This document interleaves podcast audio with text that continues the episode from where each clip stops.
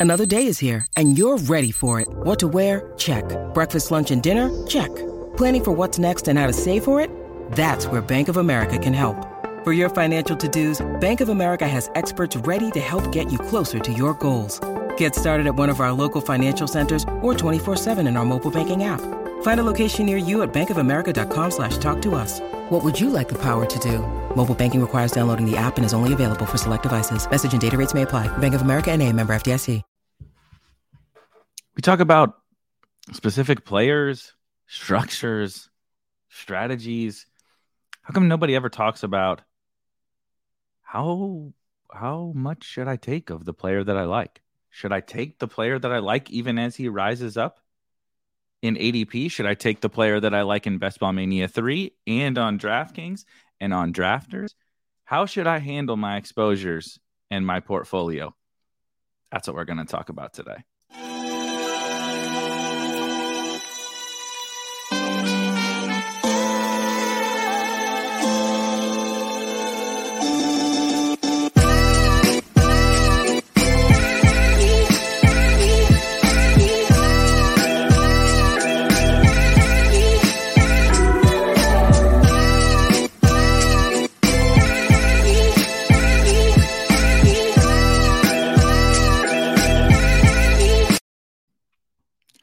Guys. Hope you're having a wonderful Thursday afternoon. I always find these Thursday shows to be like, from a content perspective, they're all, it's always so um, interesting because you have the overwhelming majority of people that just want to hear, tell me who to pick. And then you have a next step of people who are very into this, probably more so fans of this channel, that want to know okay, I understand it's not just about the players that I pick, it's about strategy and about structure and about all these all these different things. But then you get into some of these topics like how to manage your exposures. And I don't imagine that that's a you know, it's like going to your financial advisor is kind of what this conversation is you know, it was like uh, we did a show a few weeks ago about like how to actually be a good drafter. You know, and people like some of these subjects I think are some of the most important things that you can talk like honestly the exposure how to draft like actually how to be good when you're when you got 30 seconds to pick on underdog and you've you you know all the data about structure and strategy you've got all the best player takes, but you're not good at being on the clock and that you got the 30 seconds reading the room, all of that. If you can't do that, none of the rest of this shit matters. And today, what we're talking about with exposures and your portfolio and those kinds of things, how to handle that between tournaments, etc. It's the same thing. You could be the best drafter, you could have the best strategy, but if you don't if you don't understand what's even in your portfolio, right? Like if I invest in a hundred stocks or a hundred crypto assets or any asset, and I don't know how much of each of them I have. Obviously, we know what percentage of different players that we have. I don't, I don't, but I don't, I don't really understand what's in there. I guess this example would be that I just hand my money to someone and tell them to invest in crypto or tell them to invest in, um, some some um you know sect within the the stock market. I just say go invest in healthcare. And i don't know. You know i say i want to be a zero rb drafter or i want to be a robust rb drafter or i want to draft young players. If i don't know what my exposures and everything look like across sites within like specific combinations of players if i don't know all of that stuff like you could be the sharpest dude on the on the planet. You could have the best player takes. If you can't put it into action and also adjust on the fly with those exposures, like none of the rest of the shit matters at all.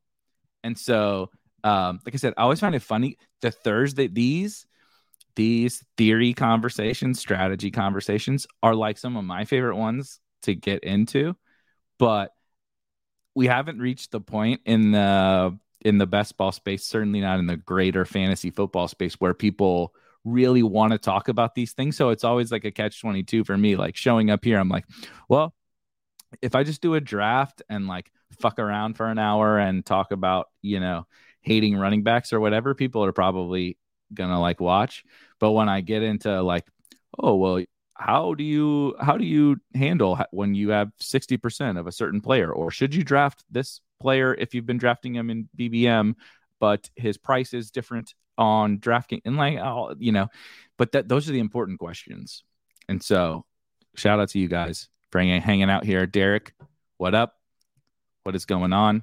Um so the first question I'm going to get into is um it was a, it was a question from the Discord I'm going to screw it up who it was. I'm trying to pull it up. I should have had it up already. I apologize. I think it was Josh. I think it was Josh. Sorry, I'm trying to find it really fast in Discord. Too many messages to scroll through. But I believe Josh asked, here we go. Can you talk about your approach for exposures across tournaments slash platforms? I think this is the first, this is actually the first step in the exposures and portfolio conversation because I can see, excuse me, my exposures, um, like say on underdog or on drafters, obviously not on DraftKings. Shout out to us for solving the DraftKings problem, but in, in on underdog and drafters, you can see your player exposures and like on on underdog you can write filter by like uh you know certain tournaments or whatever. There's a ways there's a way to see at least like a, a relative understanding of your of your portfolio. But when you set out to this crazy best ball summer and we set out to accomplish a goal right? We the goal is to win millions of dollars but we set a strategy to start to work our way towards that goal if I if I just start day one and continue to draft the same across all platforms, across all tournaments, no matter what the ADP is, no matter what market shifts are, no matter what injuries happen, no matter what the latest news is. If I just keep doing this across all platforms, I'm probably not even like, even if I'm a, a what I believe to be a plus EV player. If you're watching this, if you're in the Spike Week Discord, you probably are just naturally a plus EV player because you're you're just you care enough to put the effort in and the time in and the research in and all of that. And you're obviously probably drafting a lot relative to the average person. But if you're not able to like come come to this um perfect little middle ground of how do I how do I balance the different tournaments, the different platforms, and like my takes and my rankings and my strategy that I believe to be right. I, I personally, I can even tell you guys, I personally believe that I have a probably one of the most simple strategies that exist in all of best ball, which is really funny because I'm the guy up here talking about all these uh, like all this different shit and all these different strategies. But I'm talking about like the exposure thing, like this, and like being a good drafter because I, am keeping it very simple with my strat, my, my general strategy this year. I am I, I am relying on some of my player takes. I am relying on week 17. I am relying upon um, some archetypes of players. I am very much so um, fading lots of early round running backs. I remember when the first time I loaded my teams into Draft IQ, which we will pull up Draft IQ in a little bit because the, the visual of Draft IQ helps some of these conversations. The first time I loaded my teams into Draft IQ, I had a lot more early running back like teams than I thought I did. More robust, more um, two running back starts etc., than I thought I did because I thought I was drafting a lot more. But again, this is the point about understanding your portfolio. I didn't understand it, and then I I found a way to understand it with what we built. But my strategy is really really simple.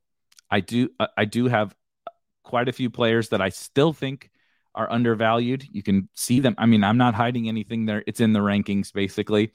Uh, SpikeWeek.com rankings. The, some of the guys, uh, Saquon Barkley, I believe, is. Uh, I think I finally just uh, sucked it up and put him at the running back three overall. So, like, I have Saquon Barkley in the first round. So that's part of why I have more early running back stuff. I'm even trying to force myself not, not to take um not to go crazy on Saquon because the other part of my strategy is is like I said sort of anti running back early particularly right now. I think some of that strategy might change later, but I, I'm setting out on this strategy. And like I said, I thought I was implementing it, but I didn't actually really understand what I was drafting like you can look at your exposures, you can look at that, but until I set out to look and see, oh shit, actually I have a lot more robust running back teams than I thought I did. And part of my edge, I believe, is in this other structure. Right? It could be the opposite thing. You could say, I'm an early running back guy. I believe robust running back is the way to go. And then you you run your teams and you look and you see a lot more hero running back teams or or or two running back starts or whatever. Um, and so this was this is I'm talking about this because I just experienced this whole like I thought I knew what I was drafting, but I really did I really didn't know. I really didn't know what I was drafting. But kind of back to Josh's original point, the key and and I think what was a big driving force around me not necessarily understanding what was even in my portfolio and what I was drafting, right? You like I said, you understand the like I can see an exposure percentage on underdog, but I didn't really understand the structures that were in my uh portfolio. I didn't understand the stacks. I didn't understand how much week 17 of different things I had. I didn't understand the combinations of players that I had. Like I didn't even understand how much like you can you can also see um in our tool if you have drafted, you know, 30% Broncos stacks, you can see what specific combinations you have. So you can say, I want to be heavy on the Broncos. And and then you could even see I have a bunch of Russell Wilson. I have a bunch of I have a bunch of all the Broncos. But then I go and look in my portfolio and I say, this is funny. I have 46 Broncos stacks. Only one is Russell Wilson and Jerry Jeudy. And that happens. For instance, my highest exposure week 17 stack is that Denver Kansas City game on I believe it was DraftKings specifically. We can pull it up here in a minute and look. I believe it was on DraftKings specifically. I had like I'm I'm at set low 70s a uh, total in the five dollar on DraftKings, and I believe it. I had like, f- let's just call it even numbers: forty Broncos, KC, Week seventeen stacks out of all of that, and that now that's just having at least having one player from each side. So it's like a, at least a secondary stack, not just a main stack with a quarterback. However, I had, you know, it was like almost 60% of my teams or whatever have that stack on it only three of them, only three combinations of players do I have more than once. So that's I've drafted 70 teams. I have on 40 of them, I have this week 17 stack. So you look and you're like, oh yeah, because I, I, want this. That that's part of my strategy. Is that getting core getting uh the correlations on on those teams? Not only because I believe in that week 17 matchup, it's actually doesn't probably doesn't have that much to do with it. I'm like really, really bullish on the Broncos and the Chiefs, particularly with the ADP that exists. I just want basically every name a player from both of those teams. I pro- I want exposure to them, and so then you naturally end up having lots of combinations of those two teams, which works out when they play in Week 17. But three of those 40 teams, I have, and I only have all of them twice. I have three different combinations of that game each twice. So I think I'm just going nuts on that game, right? And I am. It's on 60% of my teams or whatever, 50% of my teams. But in reality, I just have a bunch of different combinations. I don't really like, I don't have, if it's Travis Kelce and Courtland Sutton that are the Stones, I only have it one time. one, one team. And I think some of those variables get missed in this whole best ball process. We we see our just right you, like it's just what everybody does. You see your player exposure on underdog. You set out with your strategy. You talk about, oh, should you have Liam? Liam won Best Ball Mania and had 70% Gabe Davis. Tony won uh the DraftKings the DraftKings million. He had a ton of guys with heavy exposure. Should you do that? Should you just draft X percent of everybody? And that's not that doesn't tell us what we need to know. Like if you if you say I want to have a little more I'm comfortable having more of X player. Every single person on the planet, no matter if they, you know, say we're just a diversification bro, is more comfortable with certain play. They have certain players they believe in more. And so you draft more of whatever. Breshad Perriman. Thanks, Leone. I know uh, our good friend Peter Overzet was Rondale was a guy he was still comfortable drafting, right? Obviously, we had the Viska meme last year. I was Darrynton Evans and Trey Lance. Everybody has their guys. I said, Tony in the in the chat was Cooper Kupp. Basically, everyone that smashed was who he was had like seventy percent of, and Nico Collins and Collin Johnson. So I'm not going to let you off the hook, brother. You you may be rich now, but uh, I'm going to hold you to the Collin Johnson uh, seventy percent Collin Johnson or whatever. But seriously, everybody's willing to like it's just it's just kind of a risk management type of uh exercise after the point of establish like I've established who I like. You know, does that mean I'm taking 20% of them or 70% of them? Is kind of a personal preference thing. But everybody has those guys. But then you if you if you don't dig into what the teams look like, with Breshad. If Breshad Perriman is an edge to you, he's an edge so much that you're going to take him in you know, triple, quadruple, five times the field, then like what do those teams look like? Do they then have what you want? Right? Because your only edge is in Breshad Perriman or Collin Johnson or even Cooper Kupp. You could have you could have done what Tony did last year and drafted 70% Cooper Kupp. But then if you drill down into those Cooper Kupp teams and they didn't have the other shit you believed in that year, maybe you were a robust ARP. You said, I, I I'm I believe in early running backs. But you drafted 70% Cooper Kupp, but you were way underweight on the Cooper Kupp teams relative to your portfolio on robust running back teams. You know, so I beat this point to death but you get what I'm saying. This is the this is the shit that matters. Figuring out those things, and like I said, I'll pull up. I'll pull up my. I don't. I don't care if you guys see what I got. What I got cooking. Uh, we will. Uh, we'll. We will look at some crazy. We'll. We'll go through some. Cause I can pull it up and show you my. I'll show you mine if you show me yours.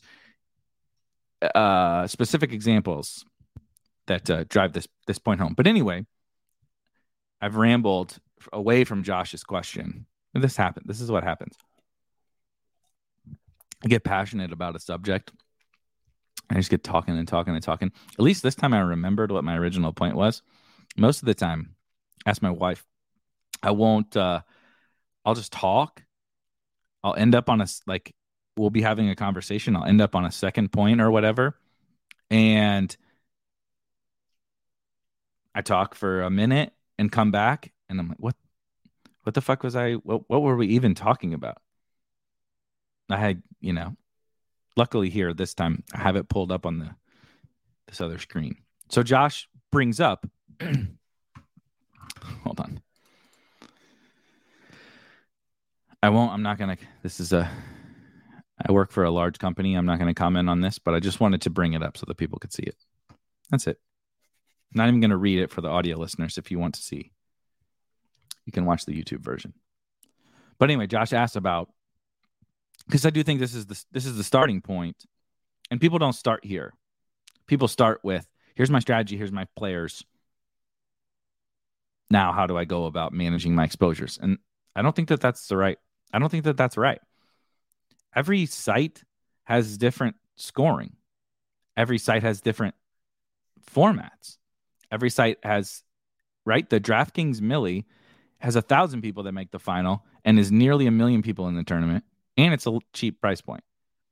Best Ball Mania 3 has, you know, not quite half a million people in it, and 470 make the final. And it's a $25 entry fee. And obviously, it's half point PPR with no bonuses, and the field is sharper. The ADP is drastically different. Drastically different. Drafters is kind of right in the middle in terms of ADP, but in terms of format, it's wildly different. So you don't just go into each, you don't just treat all of your teams the same. Oh, I wanted to have 20% uh, Javonte Williams across all sites. You know, I ended with 18. Well, do you want to have 20% Javonte Williams on drafters, the same as DraftKings, the same as underdog, right? There's wildly different variables to consider across all these sites. But Josh asks, for example, do you look at all underdog drafts for exposure, or do you look at puppy one versus puppy two, which is perfect because now we have the puppy two as of today. Puppy one versus puppy two versus big versus uh, uh, BBM versus if there's like a big dog. You know, the last year was a $250 entry fee tournament on underdog called the big dog. And then how do you look at DraftKings and drafters?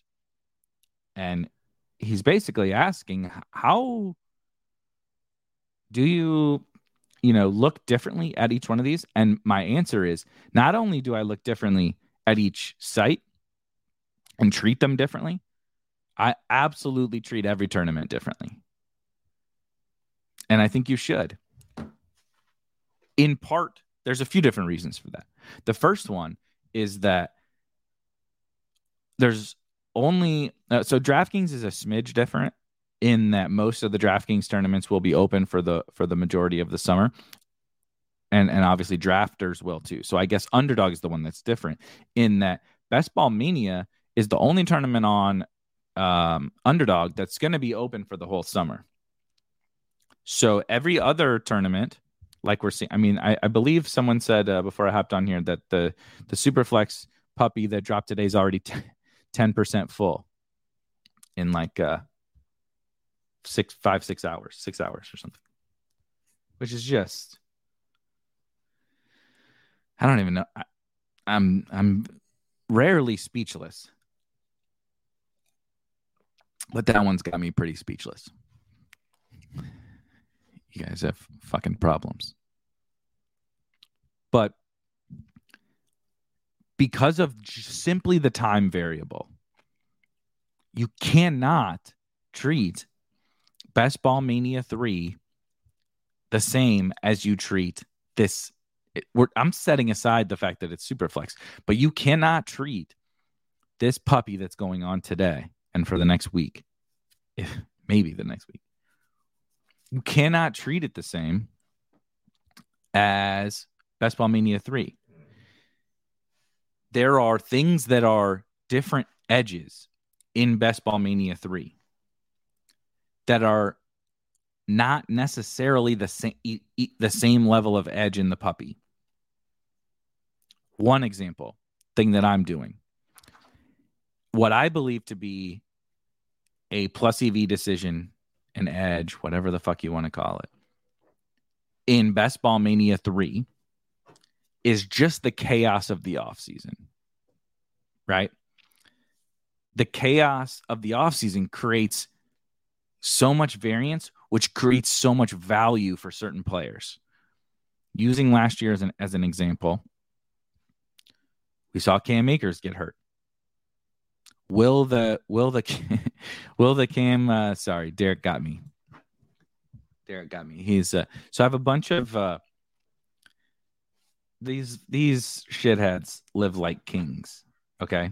Two stories. Now you distracted me, Derek, but they're you, everyone can distract me fairly easily talking about bringing up the dogs. So obviously they walk around in the back. I got a chair back here for them to sit on. Um, I stole that from from Scott Van Pelt. Um, his dog, he he when during the pandemic when he was working from home and streaming from home and doing his you know SportsCenter bits and stuff from home, he had a chair in the chair in the background. Scott Van Pelt is like one of my favorite people in the sports media business. He's amazing, and um, his dog was in the was just constantly in the background on a on a chair and my dogs love to lay on cushions chairs couches pillows blankets everything like they it's what they do um they'll just even hop up on we have to we, i have to specifically put certain pillows in certain spots on the couch because they'll go and they have a way that they lay specifically on top of those. It's it's sad. It's absolutely sad. So in the office, they get a freaking chair so they can lay down. There's a dog bed over in this corner over here. You can see if you can see it. There's a dog bed over here. See the pillows and the blankets and stuff over here in that corner of the room. And uh over here where you guys cannot see where I cannot turn the camera is like a sh- literal shit ton of pillows and blankets and all sorts of stuff that they lay on and they play on and they go crazy. There's something to be said about these blankets and pillows that they're absolutely just absolutely crazy over. So anyway, again, to my point about not knowing where you were going with that, I have no I I don't have the slightest idea where I was going with that, but you um the dogs don't need screen time. They are spoiled as shit already. And as David says, telling stories that don't go anywhere, like the time he got caught in the ferry to Shelby Shelbyville. Um okay. Back to the important stuff. I mean, I guess my dogs are important to me. So, strictly due to the time element, it does not make sense to draft certain tournaments the same as other tournaments. Again, but in the puppy, so in the very first puppy, actually, let me take a step back. In Best Ball Mania 3, right? It's the first tournament that opens Best Ball this summer. I'm like figuring out what I like, what I don't like, right? I'm firing off, I'm just firing off drafts and kind of figuring out the ADP and figuring out the draft rooms, right? You just got like everybody needs practice. Only like no one hops into their first five drafts and it's just like, I got this shit figured out, dude. I got it. I got all the right takes. I know how to draft the best teams the only way to do it is practice. So I'm figuring out what I like in Best Ball Mania. and you're just firing at the first couple of days because ADP was so bad. You're just praying the luck box a super team with Skyy Moore in the 18th round and and James Cook in the 17th round. I have one of those. That's why I was that's why I specifically use those examples. However,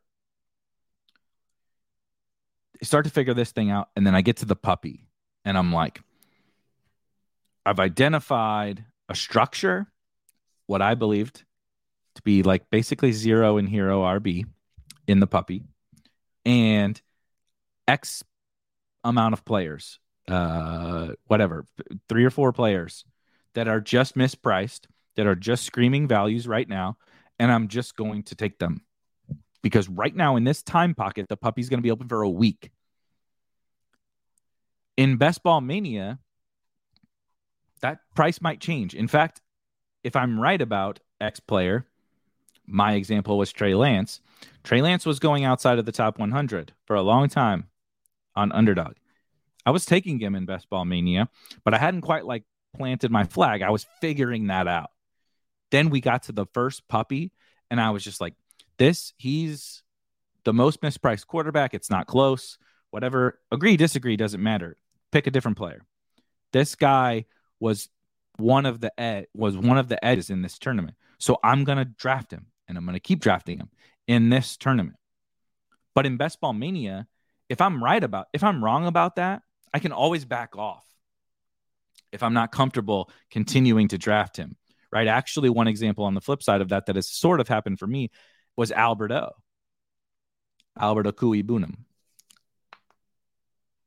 from the Broncos, where I don't I thought he was a smash when they traded Noah Fant. Even after them drafting Greg Dulcich, I thought he's a great pick, and the market has not agreed. And so I you can always reassess when you're wrong. But if if you're right about that guy, like what happened with Trey Lance, it's a he was he was an edge.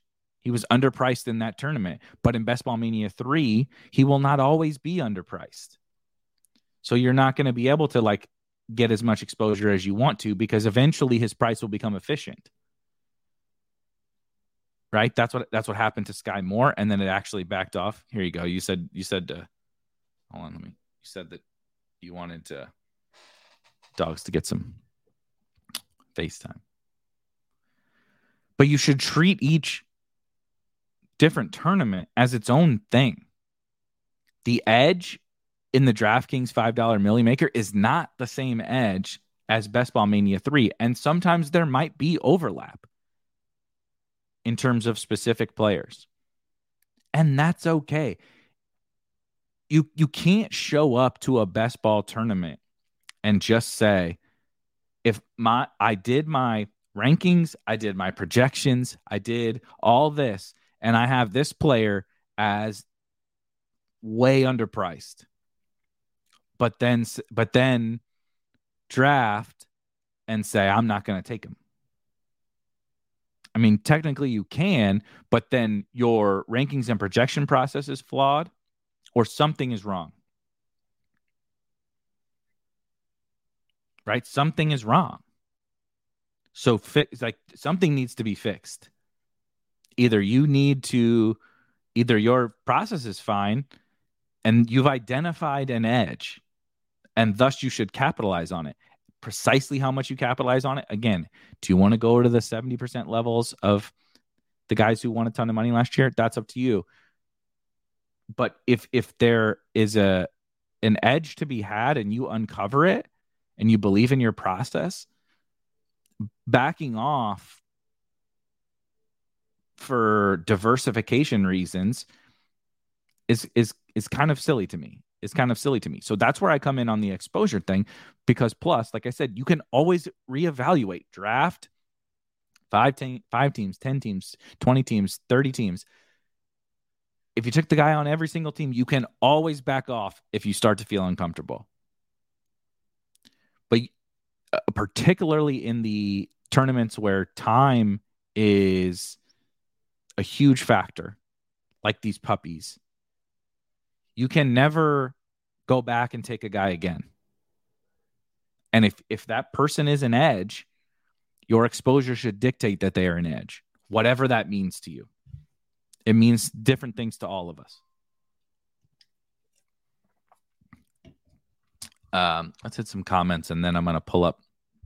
Then I'm gonna pull up my uh, my exposures, and we'll start to walk through some examples of some of that. But I think that the the different contest is probably the biggest element, and it still blows my mind.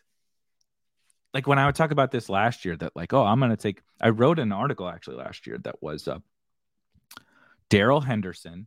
It was the, or I did a show. I think I don't remember. It's been a crazy year. That was Darrell Henderson is the biggest edge in the puppy two. I think it was I have to. It was a show on YouTube, I think. I was like, okay, we've now got to the puppy again, the puppy two. In Best Ball Mania, Darrell Henderson was went from the 12th round all the way up to the fourth or fifth round when Cam Akers got hurt.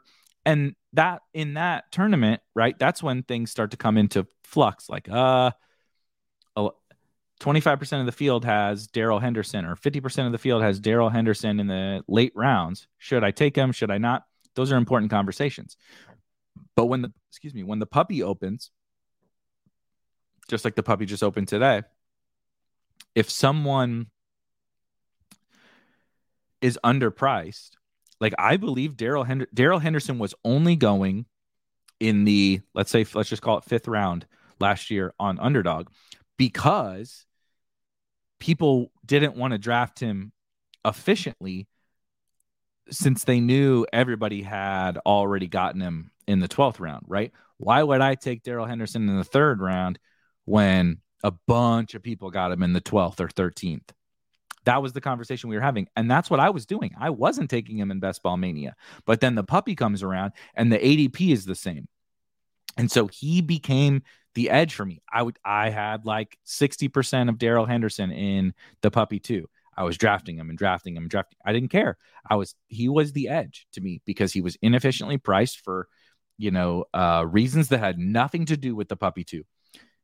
His price strictly had everything to do with best ball mania and I think it was fine. But his price in the puppy two was not efficient. So I was going to take a stand on that edge. And then honestly from there on out just take whoever. like it was basically I want to take it. If I could have got 90% Darrell Henderson, I probably would have. And then uh, diversified around it. That was going to be my stand. But that was me treating that that tournament differently. And people would say, Whoa, what? 90% Darrell Henderson? Well, yeah. In that tournament, I treated my exposures in a way that made sense for that tournament based on my takes and my stands, right? In Best Ball Mania, I would never have 90% Darrell Henderson in Best Ball Mania. I think in Best Ball Mania, it's harder to have those levels of exposure because it goes over several months. If you're right about that player, he's going to probably rise. If you're wrong and he falls, it's probably he's falling for a reason, right? There's a ton, there's a, a, a bunch of different variables. So, anyway, let's hit some comments. Sorry for not hitting. Uh, sorry for not hitting all these. Hello, Jake. Hello, uh, uh, Tony. Thank you for covering uh, the Voldemort. The Voldemort. David says, uh, "Oh, shout out to you, David. Thank you. We're specifically here for this. Watching drafts is fun, but you can get that in many places. Deep game theory analysis is so much more rare. I think so too. Um, I know Alex said. I talked to Alex. Uh, yeah, we talked yesterday, two days ago, this week. We talked we talked this week, um, and he's been using Draft IQ, and he says I had the same reaction when I loaded my teams as opposed as a uh, referencing when I was talking about I loaded my teams, and I was like, oh shit, this is not what I thought it was going to be. Um, David says the values on Saquon, Lenny Chubb, Javonte, etc., make it so hard not to get. That's what she said. And so hard not to get early running backs, especially combined with the ADP for top end wide receivers. I, I, I agree, and I think that's what led to me having, and that's the funny thing, right? Is I agree with that, but I have a counter, um, a counter strategy that I believe in kind of the chaos of the offseason rewarding fading a lot of these early running backs and taking the superstar wide receivers and tight end and quarterbacks. And so when I get to my exposures in my portfolio and I see a bunch of two early running back teams, and I say, well, yes, they're undervalued, but my my uh, a core tenet of my strategy is the, uh, fading the early running backs. I I need to assess that. And I don't think many people assess that shit. I didn't assess it last year. I have probably never assessed it before. But this year I am assessing it and making the appropriate adjustments. Um Jake says, should I should I have more than two robust running back builds through 465 drafts? I mean, why the fuck do you have two? What happened? What were you doing? During those two drafts. I like this take. Tony says the spike week tool is helping me get different in the second round. It has helped me do a, a lot of that too, like little ways to get different. Um, even here's an interesting one, um, which we'll see. Uh, again, I promise I'm going to bring up this. I'm going to bring up my exposure so we can walk through it. But I'm really heavy on Hollywood Brown on DraftKings. Okay, you'll see the exposure. It's a lot. But it has also helped me find ways to get unique, even taking the player I'm taking a stand on. Draft him in a different spot. The other day, I took uh, shit, I can't remember what it was. I think I took Cooper Kupp 101, and then I took Hollywood Pitts at the two three turn or something, something like that. I don't remember if it was Cup, or, but you know what I mean. I kind of reached on a, a unique grouping of guys. It wasn't diversifying. It was I I want Hollywood, I want Kyle Pitts, and I definitely want them together, but I'm not getting them with Cooper Kupp or or Christian McCaffrey or whatever. I'm not getting them with those guys just by where their ADP falls. So you can do it both ways. You can say, "Ah, uh, you know, I ha- I just keep taking Deebo in the second round. I need to take someone else with right when I take Davante Adams. I don't need to take Deebo every time." Or you can do the opposite and say, "Hmm, I have all this Deebo, but it's always with Davante or Diggs or Ekeler or Najee or whatever. How can I get Deebo with different teams? Well, I take him a little earlier or that kind of stuff. I love that. I love that. Um, yeah, Jake says he blacked out during his robust robust teams. Derek says I can't wait till I get the Spike Week tool to work for me. Tried a couple times but get distracted. Uh, hit me up in Discord. We'll get uh, we'll get you straightened up. We'll get you straightened up. All right. Enough enough dicking around. I want to pull this up. And we'll just see where the wind we'll see where the wind blows with uh this damn plug-in is always getting in the way. Uh, let's zoom in a smidge. All right. See here, obviously my best ball mania teams. I think I need to update too, by the way.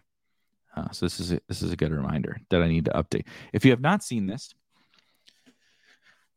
if you've not seen this tool, you probably haven't been watching because I've been trying to pull it up because, uh, well, a I'm excited for it, and b I think it's really helpful.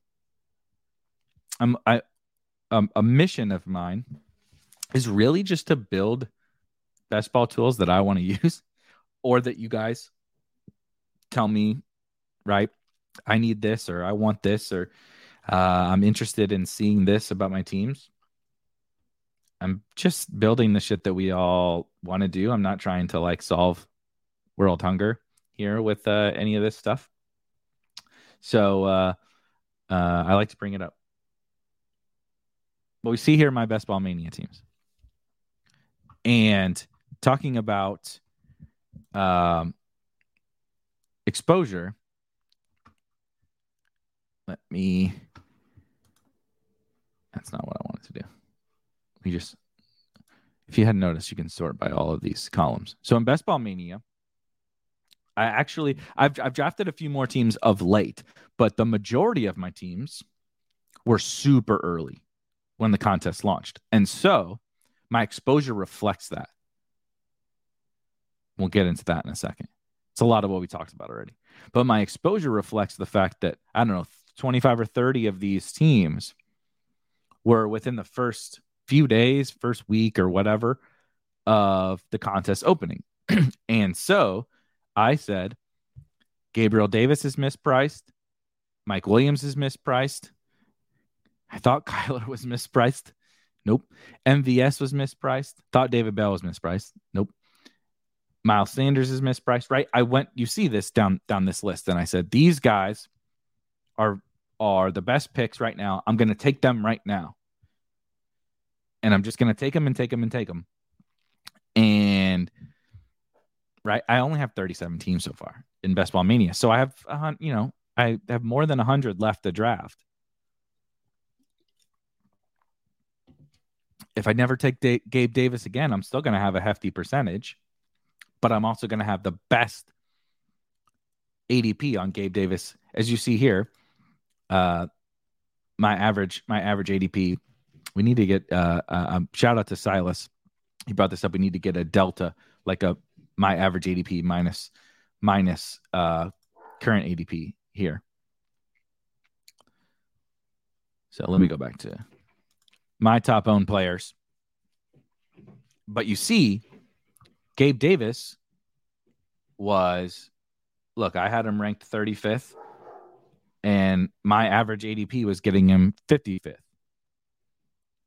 And so there's a reason why I have him ranked that high and I have taken him in half of my drafts because I was getting him at based on my assessment over here, I was getting him at a screaming value. And so when people say like, "Oh, how do I handle how do I handle my exposures and how do I handle them across different tournaments?" Like, well, that player is a smash value and he's part of the edge for me. I mean, will I be right? I don't know. But I think but that's that's the bet we're all making different bets on who which players uh, or which structures are the edge. And he was. And so in Best Ball Mania 3, I'm not I wasn't holding back on taking Gabe Davis. But now I clearly that, you know, I was getting him at pick 55 or so and he's his ADP is 49 and I think rising still. My dogs, I don't know if you can hear that. They're playing upstairs. I can hear them playing. My wife just texted me. They've got lots of energy, which is hilarious because we went on the longest walk ever today. And it's hot as shit and humid as hell. And they're like dying when they get back. Like, I almost, like, they're like, hey, hey. This is chaos. Absolute chaos. Enough. Just total a total shit show.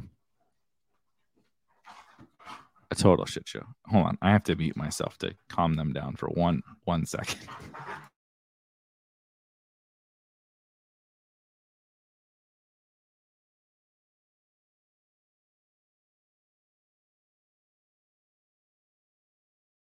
I stop and I I stop and I telling them no, no, no, stop, you know, trying to get them to calm down.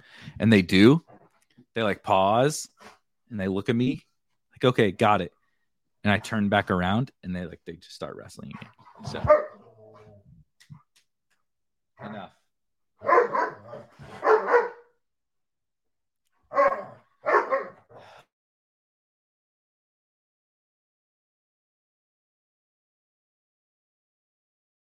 Always fun.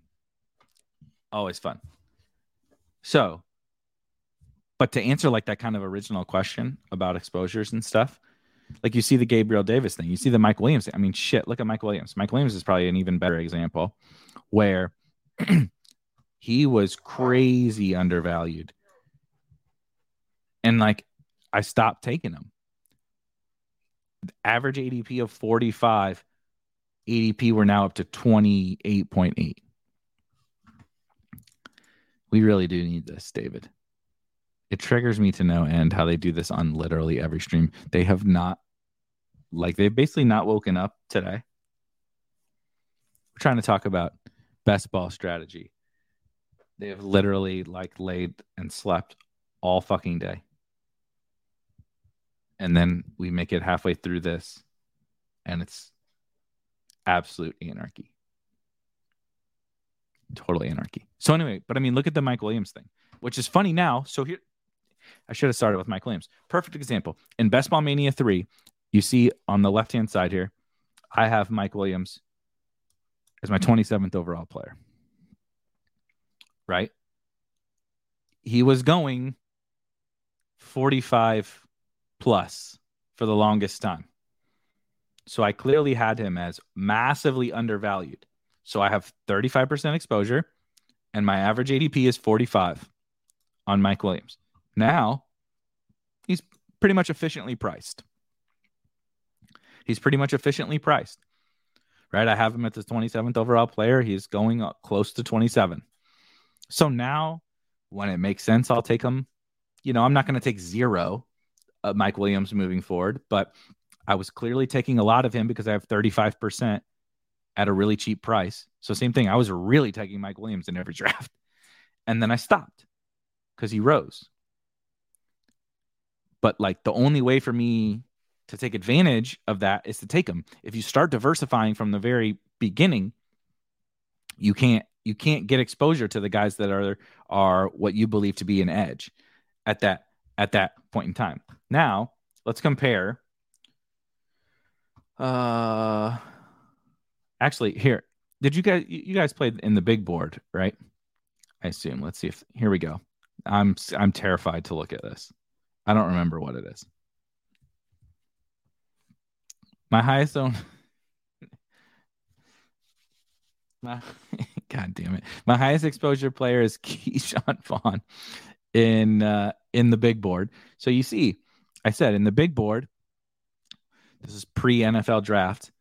The Bucks don't have a backup running back to Lenny. You guys know I like to draft zero RB teams, blah blah blah. And I'm like, uh, if Ke'Shawn Vaughn is Lenny's backup, then this dude is a smash, particularly with the structure that I'm drafting. Right? I was on Dallas Goedert. They didn't have AJ Brown yet. I was on Mitch Trubisky. They didn't have Kenny Pickett yet. Um, Hamler's whatever. McLaurin, I'm, I'm kind of surprised by Terry. I'm not really sure how that happened. Sutton, um, obviously Lance. You guys know me. Henderson. Oh, here's another terrible. Kyren.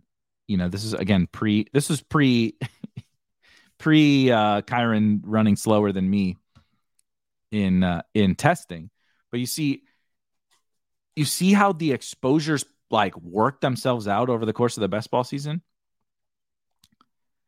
Ke'Shawn Vaughn is not my highest own. I haven't drafted Ke'Shawn Vaughn in Best Ball Mania, but I believed him to be an edge in in the big board. I was wrong, but I believed him to be an edge. I believe, I, mean, I was wrong. About, I, what could you could not be more wrong in the big board than I was, but I didn't. You don't have to. I don't have to worry about it from tournament to tournament, and that's the big key thing is that in every contest and at every point in time mainly at every point in time, which also translates to kind of every every tournament, right? Right now, right now, late June, certain guys are the best picks. And if you start over diversifying too early and you naturally force yourself to diversify based strictly off of raw exposure percentage, like if I go just to all teams, you see all teams look it just kind of evens itself out. Obviously i have a bunch of trey lance and a bunch of the guys that i want to have a bunch of but it it just like evened itself out and i like to take stands. I'm the type of player that likes to have a little bit more of heavy exposure to the guys that i think are edges but over the course already of pre NFL draft contests, Best Ball Mania, the puppy, the exposure just plays itself out. And what you would hope is the exposure plays itself out, and this your average ADP column is just all green because you're just getting great values on all these guys. I mean, shit. Darrell Henderson, who I still like at his at his current cost, but Darrell Henderson, I was getting in the 160s when I was getting this 32% exposure. Now he's not in the 160s anymore. But that's how you manage your exposure, right? You take them when they're the best pick and then you move on when they're not. Let's compare the puppy to Best Ball Mania 3, right? We talked about Gabe Davis and Mike Williams um, and all of that. Well, you you look here, Gabe is still up there in the puppy but not very high relative. Where where even is Mike Davis? I don't know. Hold on, let me find let me find Mike Davis or Mike Da- I keep fucking saying Mike Davis. Mike Williams. Mike Williams. Uh I haven't take I didn't take him in the puppy. He's the perfect example of this entire of this entire conversation. In Best Ball Mania when the contest opened, he was probably the best pick for me, like based on where I have him ranked, re- where I had him ranked relative to where he was going. So I drafted him and I drafted him and I drafted him again. And then I thought about stopping and then I still drafted him. Then we get to the puppy and his ADP has become efficient. And so in this contest, he is now no longer the best pick. And so I didn't take him. I took the other guys that were the best picks. Right? Um, let's look really quick. Here you see uh in the puppy was was uh Darnell Mooney, who I did not necessarily get very good value on. I, I mean, I didn't get particularly awesome value on really any of these guys except my quarterbacks. Trey Lance, Justin Fields, Gabe again, and Kyler. So it was basically just the I I got the I got the quarterbacks fine. I did not get uh I did not get particularly great value on everybody else, but I was I believed that these guys were the best pick at that time. And so um, I also need to update these rankings. And so that's what I did. Let's look at DraftKings. Click on over to DraftKings. You see, I've only entered the $5 Milly Maker. But again, how I manage my portfolio is looking into these things. And then we'll hop over to the exposures tab when we're done when we're done here. But you see, you'll see the difference on DraftKings. Player ADP is different. So Hollywood was not was nowhere to be found in Best Ball Mania three. I don't think. Um, he's probably up there now because I've been taking him, but I wasn't smashing him right away, even though I think I should have been. I was wrong. I'm, I whiffed, I whiffed on that. But you see, 55% Hollywood, 46% Trey Lance. Again, Mooney. You guys know me what to say. MVS, Kyler. So I'm taking, you know, I'm taking three quarterback stands basically. Three quarterback stands. Hollywood Mooney. Right. I'm taking big stands right now in the DK $5. And that's for multiple reasons. One, the exposure or the exposure, the ADP is just inefficient, generally speaking, on DraftKings. So I'm taking the guys that I believe to be inefficiently priced. The contest format structure is very different. There's a thousand people in that final. So I'm optimizing a lot more for week 17, even than I do on underdog. Right. So you see Kyler and Hollywood both on there. You see, where's You see then 20% Kyle Pitts.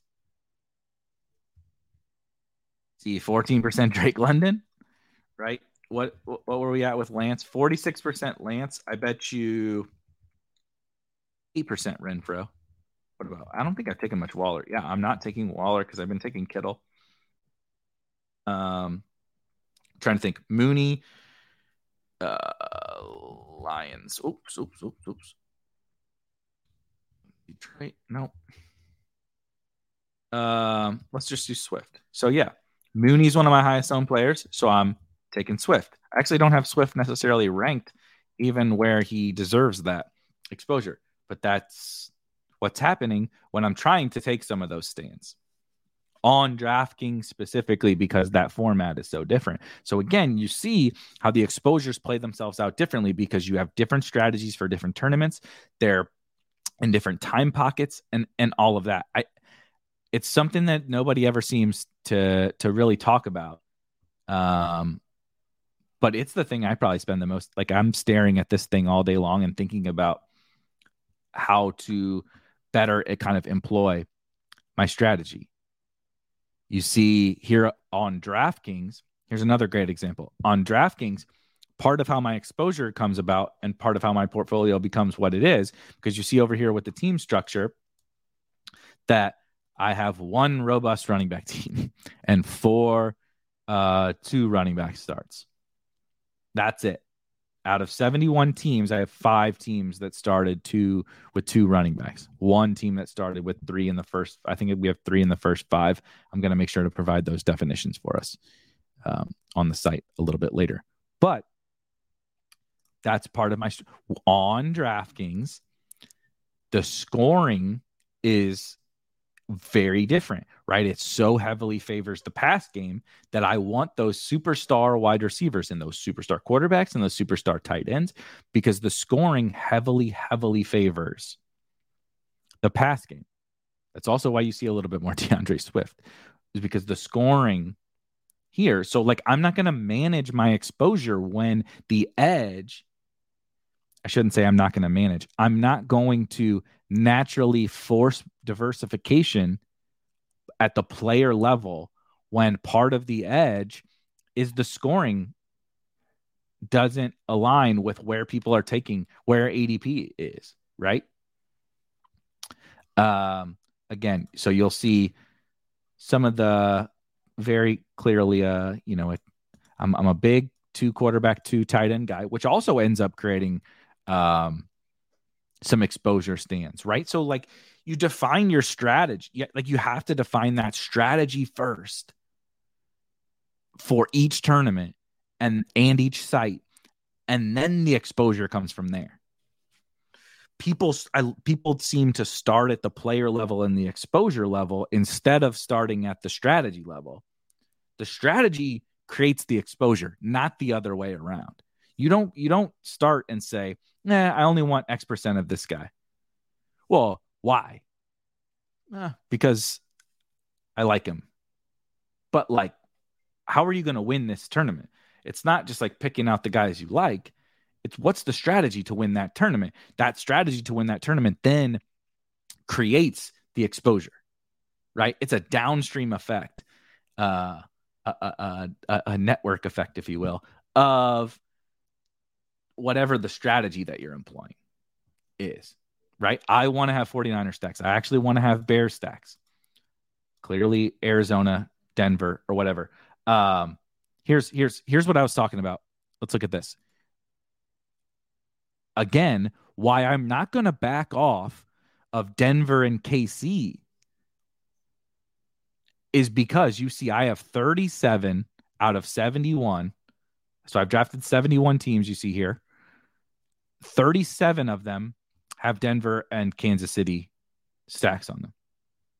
But when I click in here, like I was mentioning, three, only three of them are even duplicated twice.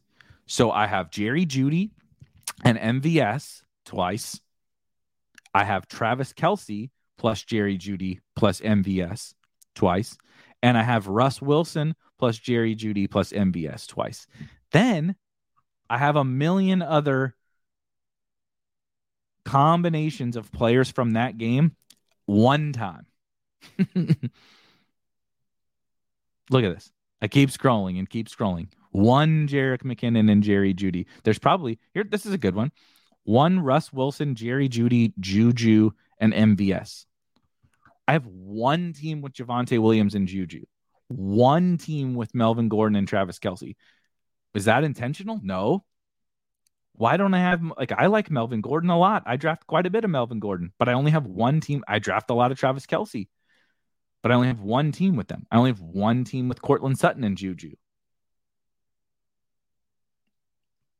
Right? So like my strategy dictates that I should probably have more of all these different combinations, but I don't because that's just how drafting works. But if you don't look at this, how how can you say what you think your exposure should be? How can you appropriately manage them unless you look into this?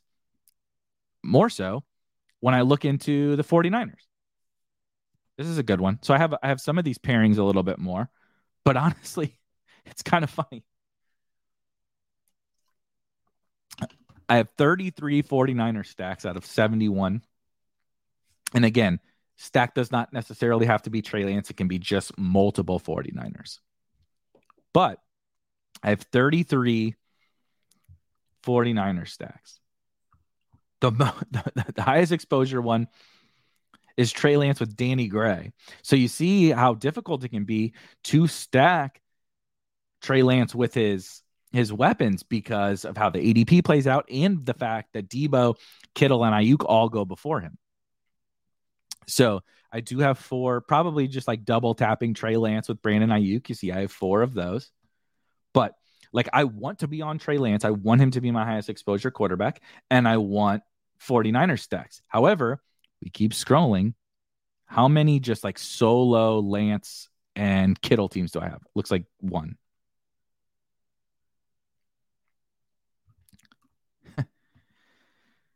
yeah. Yes. One Lance Deebo stack. I have 33 of 71 Niners teams, and I have one Lance Deebo stack. So people will look at their exposures, even when they're able to look at it at the stack level and say, oh, look, I, am they may even say, I'm overexposed to the 49ers. Oh my gosh, you have 33 of 71 49er stacks? Yeah, but even drafting 33 of them, I only got Lance Deebo one time. So over 150, how can you say I don't want to draft more 49ers unless you look and you say, well, what do my 49ers teams look like? When I look at this, I say, how the hell do I only have one Lance Deebo team?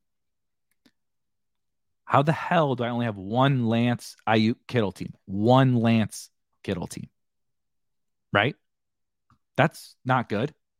it's probably not good. Denver using the the Denver. I have three Russ and Jeudy teams.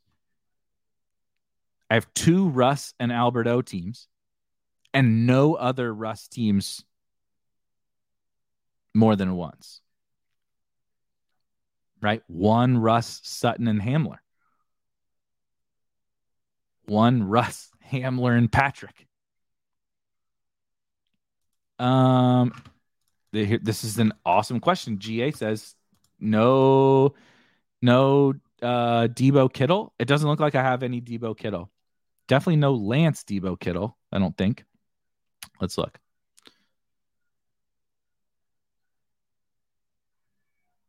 One Lance Deebo, one TDP Deebo, one Lance Aiyuk Kittle. Nope, zero.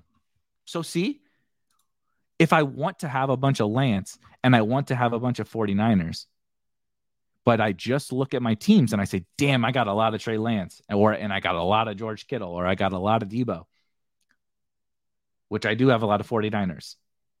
But guess what? I don't have any Deebo Kittle combinations. I don't have any Trey Lance Deebo Kittle combinations. And maybe you don't want those, but the point is, if you do want those, your exposures at the player level should be dictated by the fact that guess what? I personally do want Trey Lance and Deebo and Kittle stacks. So I don't want to stop drafting them just because I have 46%, right? You see over here, I have 46% Trey Lance. But I one might think I should stop drafting them. I should sh- I should stop with the Trey Lance. And maybe I should. I'm not going to though. Maybe I should until you dig in and you look at your teams at the granular level, you can't say what your exposure should or shouldn't be. And I think that's the mistake that people make. And that's why we built this tool. Really quick before we get out of here, I'm going to go. Uh, I want to look at my, I want to, I actually haven't done this. I haven't looked at my underdog uh, um, player combos yet. Uh, let's just look at, let's just look at Best Ball Mania. Let's just look at Best Ball Mania. So um, you see here a couple more running back bro teams, which I think makes sense. I'm okay. I'm comfortable with this. Um, on underdog, it's a little different. I like the value. Um, again, as I think David pointed out in the chat, uh, I like the value of uh, some of those Javantes and Saquons and and such, uh, and the scoring fits them a little bit better you see here this is also one of my favorites seeing I, I, I personally part of my strategies i really want to be heavy two quarterback two tight end teams um, which i am. I am pretty heavy. It's about 80% about 80% of my teams. So I, I don't draft four quarterbacks. So about 20% of my teams are three quarterback and 80% two. Um, and then really quickly see here's a funny one. This is a really funny one. When you start to look at the stacks 35% Cleveland stacks, but I'm taking all of the Cleve like I actually have like very, very, very little Deshaun Watson. You see one Deshaun Watson, David Bell, one Watson, D'Ernest, and DPJ, and one Watson and D'Ernest. but uh, I take a lot of David Bell. I've actually taken a fair clip of Nick Chubb, um, and I take a lot of D'Ernest. And so you, I end up with all these like secondary Brown stacks, and you would never guess that. Like even if you looked at my exposure at the player level, you'd say, "Oh, he likes David Bell, and he's so so on Nick Chubb," and you'd be like, "Eh, yeah, he's so so on D'Ernest." But once you looked here, you'd be like, "Holy shit, Cleveland is his second highest owned stack. Right? That's pretty crazy. Um, let's look at let's look at a a lesser team that I would expect that I would have had more of. Here's a good one. Bengals. High powered offense. We all really like the Bengals. I have four Bengals stacks.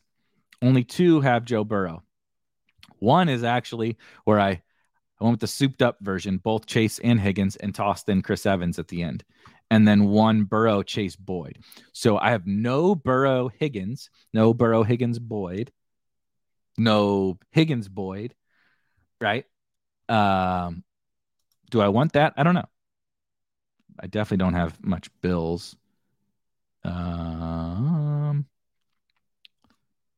let's go. Let's let's look at the let's look at the the stacks. Let's let's see how the Denver Saint. So isn't this crazy? Have what was it? Thirty-seven Denver KC stacks on DraftKings and eighteen Denver KC, and that's just in the millie, and eighteen Denver KC in Best Ball Mania three. On both sites, there's a total of four player combinations across 55 teams that I have more than one time.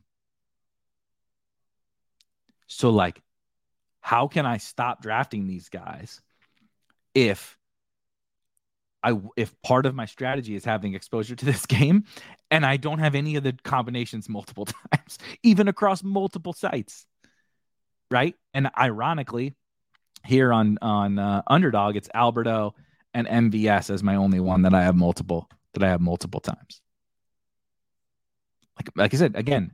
So across across hundreds of teams now, I have two Melvin Gordon, Travis Kelce teams. Two. And I like that. I don't even know if do I have Javonte and uh do I have Javonte and uh Travis Kelce? No. So like I love Travis Kelce and I love Javonte. I don't have a Javonte Travis Kelce team. Like that's a problem, right? so like the, these are the things that I need to do to effectively manage my exposures. People will say like, "Oh, how much should you have of this guy?" And I think that's totally missing the point. And that's why I wanted to talk about this today because the point is I have a strategy, right? Whether your strategy is similar to mine with the Denver KC and Trey Lance bullshit, that doesn't matter. But you set out your for your strategy and you can't just say, "Oh, I got too much of this player because I have 25%. And I don't I don't feel comfortable with 25%. Well, why like that that can be it could be true that 25% is too much. But until you truly really dig in and look at these things, you're you're not going to know. And so for me, that's a part of both Denver and Kansas City and Trey Lance and San Francisco. Those are like a core piece of my strategy for this year. So then once I start digging in and I see that's the core part of my strategy, and I don't have a Trey Lance, Deebo, and Kittle team. I don't even have a D, I don't even have a Deebo Kittle team. I don't have a Javonte and Travis Kelce team, and I, I I have like massive exposure to these to these teams. Half my teams, more than half my teams, have this game on them, stacks of this game, and I don't have a Javonte and Travis Kelce team. So, like, how can I say this is what my exposure should be, or I'm overexposed to Javonte Williams or Travis Kelce or whatever? I can't. So, um, I think I think you guys have heard me ramble enough about about all this. Thank you guys for hanging out with me. That was a lot of fun. Um, if you have not gotten access to that tool yet, It's called Draft IQ. You go to spikeweek.com, click premium in the header, click premium in the header. Um, I can drop, actually, let me drop a, I'll just drop a link really fast for anybody that watches the chat. That watches the chat replay. Seriously, seriously, Tony says you're going to need to push your exposures to 90%. Like, isn't that crazy though? Like, I have like most of these, most of these guys I have huge exposure to, and I don't have any of the combinations that I want. So, um, if you have not gotten access uh, to that, it's, it's, it's, I'm biased, but I think it's a steal. It's $25 a month we're continuing to build upon it. Um, we're building out a lot of new cool features that'll be out very soon. Um, and the uh, syncing process is being uh, improved as well. So that was that tool, Draft IQ. Um, that plus all of our rankings. I have top 250 overall and positional tiers. And now I just put out a super flex rankings for underdog. So any rankings across underdog, DraftKings, and drafters that you want to use, we have those and uh, playbooks for every single. I'm, I'm working on the Superflex playbook. We have the rookies and sophomores one out and the DraftKings Milly Maker out. And every single tournament that's out right now will have its own specific playbook. So you can have a strategy to dive into that, which maybe some of this exposure stuff will uh will will come about. Tomorrow I will be back. Um, I believe it's noon central time. So 1 p.m. Eastern, I think. I should know this. I should probably know this, but we'll be drafting a team with Davis Mattek. You guys all know Davis at Davis Mattek on Twitter. Davis is going to join me, and we're going to draft a team on drafters. I know Davis is a big fan of drafters. I've become a huge fan of drafters. I love the strategy there. Maybe we'll look at some of the drafters exposures um, then too. But we're going to hop into a drafters a drafters uh, draft tomorrow around lunchtime. Be on the lookout. Be on the lookout for that.